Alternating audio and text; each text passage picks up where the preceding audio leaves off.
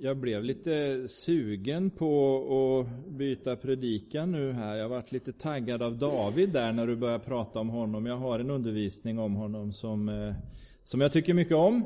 Men eh, den ska vi inte ha idag, utan eh, vi ska tala om den gode herden lite utifrån det vi lever i också. Som ni har hört så är det den gode herdens söndag. Eh, och vi ska läsa den 23 salmen som jag tror att de flesta av er är väl bekant med.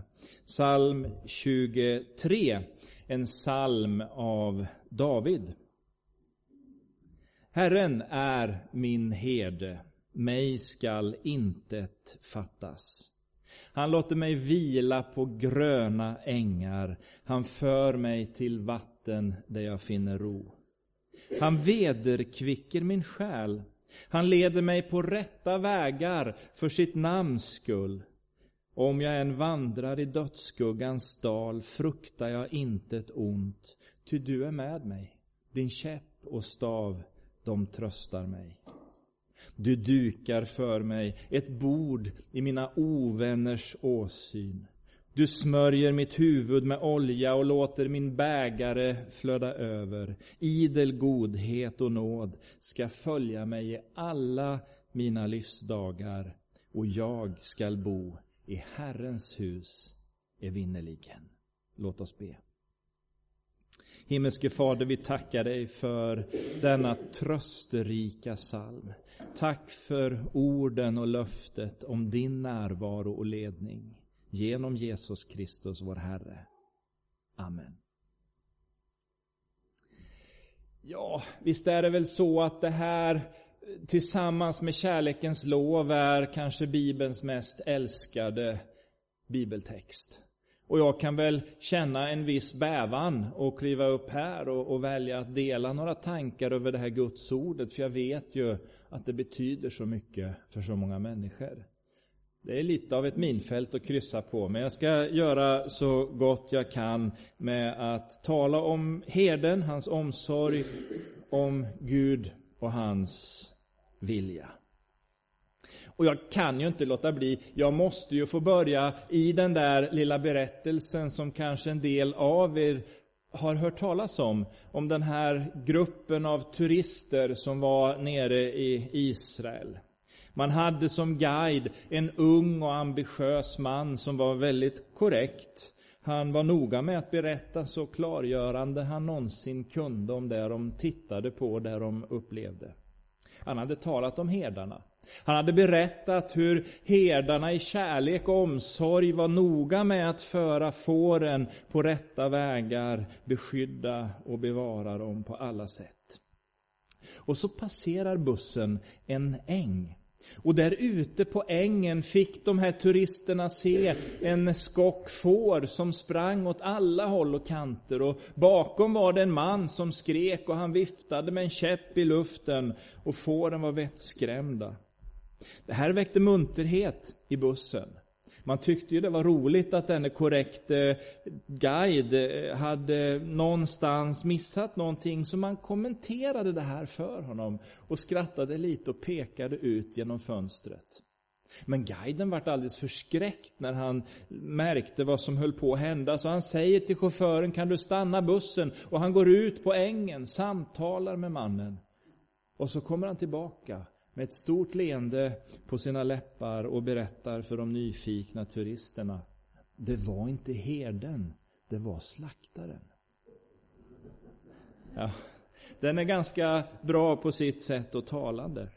Och jag tror att ett viktigt skäl till att den här psalm 23 är så älskad och uppskattad av människor, det är just den här föreställningen om herdens omsorg. Om herden som tar hand om sin jord. Han som leder jorden. Han är någon slags representant för godhet. Representant för kärlek och omsorg.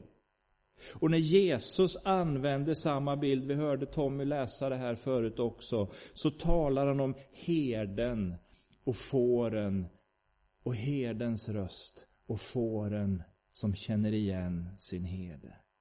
En röst som skapar trygghet. En röst som skapar harmoni. När herden kallar på fåren så kommer de. För de vet att det är herden som kallar. Så bilden om slaktaren är väl kanske inte så dum egentligen. Eh, för herden han kallar ju på jorden i kärlek och omsorg. Han jagar den inte och fåren grips inte av panik och rädsla. För någon vecka sedan eh, åkte jag förbi en hage med får. Eh, och, och, när man åkte förbi med bilen där så var det ett av fåren som stod utanför staketet och betade. Ni vet, eh, det är ju alltid grönare på andra sidan. Men som en god medborgare så stannar man ju. Man eh, går ut ur bilen och vill hjälpa det här fåret att komma rätt igen. Komma in i tryggheten i hagen.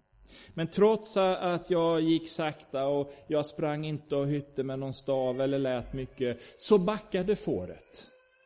Det var reserverat och det höll sig på avstånd och tog sina små späda ben och knatade iväg där och tryckte sig in eh, i ett hål i stängslet en bit bort. För det kände inte igen mig. Det kände inte igen min röst. Och då kände det att här får man vara lite vaksam. Om man tänker nu på herden som leder sin jord och slår upp ordet att leda i Svenska Akademins ordbok eller ordlista, så står det att vara främst, att gå längst fram. Och backar vi nu till berättelsen om Edens lustgård som du också är väl bekant med, hur Adam och Eva levde där i sin eh, behaglighet skulle man kunna tänka. Jag brukar ju tala om den där eh, picknickduken ni vet, vid kvällsprisen kom Gud gående och allt det här som är så underbart. Men frestaren kom. Han dök upp med tomma löften och falskhet. Och vi ser hans karaktär som inte alls stämmer överens med herden. Jesus kallar honom för lögnens fader eh, i Johannes tionde kapitel. Och själafiendens karaktär, om den är lögn, så är det ju inte heller svårt att förstå vad vi hörde att han har kommit för att stjäla, slakta och döda. Genom hans felaktiga herdeskap har människan letts in på en felaktig väg, en farlig väg. En väg där självförverkligandet hamnar i centrum. Eh, man talar som någon slags mantra idag, sköt dig själv och ja, strunta i de andra. Sätt dig själv i mitten. Det är du, det är jag som är centrum i tillvaron. Människan går på fel väg. Men Jesus, om vi tittar på honom, så hör vi av bibelordet att han är vägen. Han är sanningen. Och Jesus är livet. Han kom inte för att bli betjänad, han kom för att tjäna och ge sitt liv till lösen för många. Allt som gick snett i syndafallet har Jesus upprättat. Han visar oss den rätta vägen som leder oss in i Fadershuset, in i den himmelska gemenskapen. Jag har märkt när jag talar med människor, eh, jag har nämnt Edens lustgård, vi har talat om David och, och, och så. Jag har märkt att många gärna ändå hoppar över Gamla Testamentet. Man säger att det är en svår text. Man säger att det är bara obegripligt och alla krig och allt elände som möter. Man hoppar över det där, eh, för det stämmer inte med bilden av den kärleksfulle Gud som man har i sitt hjärta och som man bär på. Men grejen är att man missar helheten. För det finns några viktiga saker i Gamla Testamentet som vi aldrig kan komma ifrån. Man missar texten där Gud säger, till exempel i Hesekiel, skulle jag finna någon glädje i den ogudaktiges död? Nej, jag vill att han vänder om från sin väg och får leva. Och så förstår vi, när vi läser text efter text, att de sätter Jesus i centrum. De pekar fram emot den kommande Messias. Jesus, den herde som visar oss vem Gud verkligen är. Och han leder oss på den rätta vägen in i den himmelska evigheten och paradiset.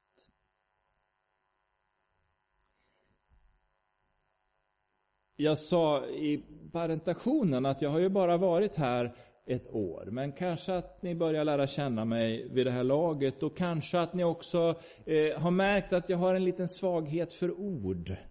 Jag tycker att ord är roliga på alla sätt och vis. Ord är så bra.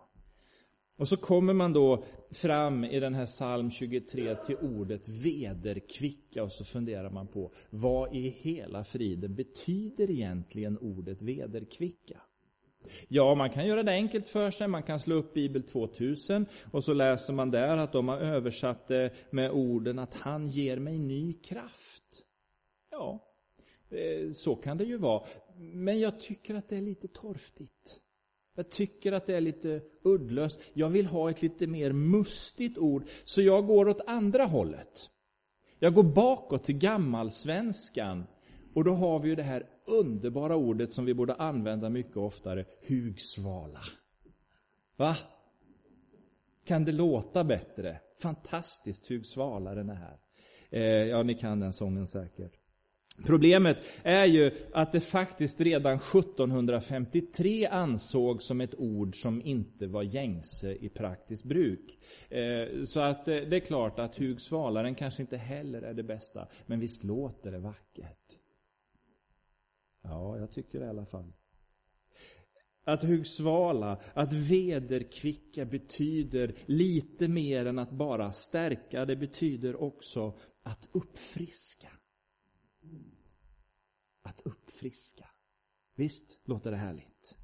Så när vi läser den här 23 salmen så förstår vi att en sida av Guds karaktär är att han vill komma och uppfriska oss.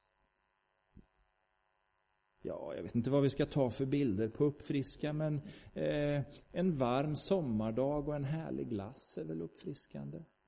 Till exempel. Ja, vi kan hitta många fina bilder och så tänker vi att när Gud kommer är det ännu bättre. Det är ännu bättre än vad vi kan föreställa oss. Han vill stärka oss. Han vill uppfriska vår själ. Han vill hugsvala den. Ja, jag måste få använda det där ordet, för det är så sällan. Själen. Vad är själen? Ja, det handlar ju om vårt inre jag, vår inre personlighet. En länk eh, mellan kroppen och människans ande, skulle man kunna säga. Platsen för självmedvetandet, platsen för personligheten, den du är, är din själ på något vis. Eh, kopplingen mot kroppen kroppen som förmedlar kontakten med omvärlden runt omkring oss. Själen är kontakten med människans ande som bildligt sett då sträcker sig uppåt och gemenskapen med Gud. Själen handlar om den plats där saker finns som är viktig för våra livsfunktioner. Den talar om vem du är. När vi dör skiljs själen ifrån den fysiska kroppen i väntan på uppståndelsens morgon. Också fantastiskt. Detta jag-medvetande som själen är, säger nu David, det vill Gud stärka. Han vill uppfriska det, han vill hugsvala det, så att vi får kraft och fart mot himlen. Om vi lever utan tron på Gud så finns det någonting i det tillståndet som skapar ett tomrum. Den här kopplingen mellan utåt och uppåt, eller hur vi nu ser det, saknas. Det blir dött, det blir innehållslöst och det där vill Gud fylla med sitt liv. Han vill stärka det svaga och dödliga. Det är hans högsta längtan för ditt och för mitt liv. Men även när vi tillåter honom att göra det, i alla fall i mitt liv, så finns det väl dagar som kan kännas lite torftiga och lite eh, ensamma kanske. Var är du nu Gud? Jag hör dig inte, jag ser dig inte. Till och med jag har dagar när det kanske är jobbigt att lyfta benen över sängkanten. Men jag påminner mig en sån dag om Guds löfte. Att han vill hugsvala min själ. Han vill fylla min själ med friskt liv. Han har gett den helige Ande till mig så att jag fritt och för intet får ösa ur de källor som han har berett åt mig. Ett uppfriskande vatten som alltid finns tillgängligt. Så fantastiskt. Slutligen, vi ser att Gud är med oss. Och det är väl ett av Bibelns allra starkaste budskap. Jag talar ibland om, och nu kommer ju ett sånt där ord igen, om inklusiot i Matteus evangeliet, alltså tanken som innesluter och bär budskapet om frälsningen i Jesus. Det börjar med orden om Jesu födelse. Hans namn är Immanuel, som betyder Gud med oss. Och det slutar på Oljeberget där Jesus står med sina lärjungar, talar till dem. Och det sista han säger, jag är med er alla dagar, inte tidens slut. Den närvaron från Gud är med oss, Immanuel, till Jesu ord, jag är med er. I detta bärs livet, i detta bärs du och jag fram. Gud är med oss. Vi är inte ensamma. Och då kan vi ju gå och gnola på gamla sånger. Ja, jag är gammal. Och jag, en av de här sångerna som jag kan gnola på ibland, det är ju eh, Karl Olof Rosenius. Ni har hört den och sjungit den. Hör vad han skriver i första versen. Var jag går i skogar, berg och dalar följer mig en vän, jag hör hans röst. Han osynlig är, men till mig talar. Talar stundom varning, stundom tröst. Han, min herde, gick för mig i döden, men han lever i all evighet. Sina får han följer, vårdar, föder med osäglig trofasthet. Visst är det fantastiskt? Sån är Gud, alltid närvarande, villig att vederkvicka våra själar. En innerlig längtan att få leda oss på rätta vägar. En väg där vi aldrig går ensamma, en väg där vi aldrig är övergivna. För Gud, han omsluter oss på alla sidor och håller oss i sin hand. Han vakar över oss i sin obeskrivligt stora kärlek och nåd. Allra sist, jag ber om ursäkt för min taffliga värmländska, men lyssna på detta. Herren har hand om mig, jag ska inte sakna nö. Han lätte mig vila i gröngräse och ger mig åt dräcka när jag är törstig. Han muntrar upp mig och visvalsen ska göra så det blir wet efter hans mening. Om jag kommer i botten riktigt, så behöver jag inte vara rädd ändå. För där är du med mig och där hör jag när du knackar med käppen och då ljusnar det. Du ger mig så mycket gött så en del blir avundsjuka. Du öser välsignelser över mig och glaser rinner över. Godhet och oförtjänt nåd kommer att följa mig hela livet och jag ska få vara hos Herren i evigheta. Amen. Vi tackar dig Gud för din stora omsorg. Herre, den är så stor att vi inte med våra förstånd kan omfatta den, men vi vill ändå öppna våra hjärtan för din närhet. Tack att du vill leda oss rätt i livet. Du vill föra oss fram till paradisporten och in igenom den. Dina äran och makten från evighet till evighet. Amen. Vi sjunger 252. 252. Hela vägen går han med mig.